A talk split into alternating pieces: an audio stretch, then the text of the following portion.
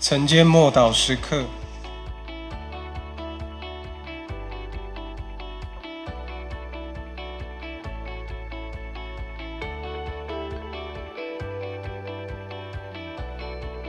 以基督的心为心。菲利比书二章三到五节：凡事不可结党，不可贪图虚浮的荣耀，只要心存谦卑。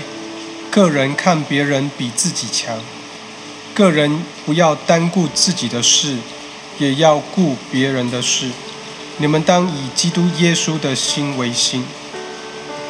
耶稣一生成功的关键在于乐意付出，在他生命中没有一点自私自利。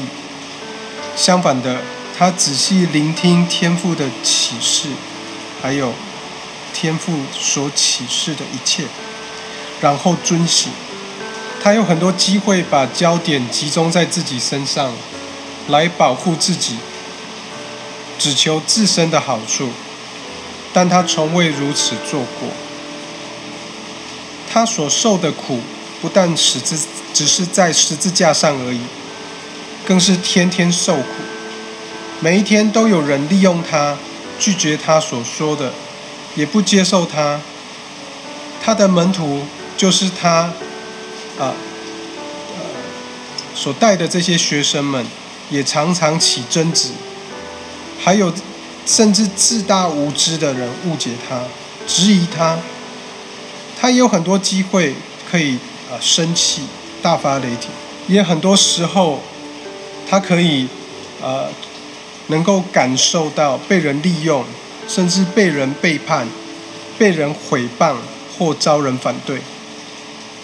耶稣本来可以放弃退出，可以拒绝那些敌对他的人，可以只在乎自己，但是他从来没有这样。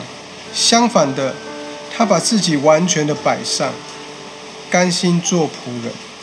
尽管众人反对他，但他能够仍能够超越这一切。为什么？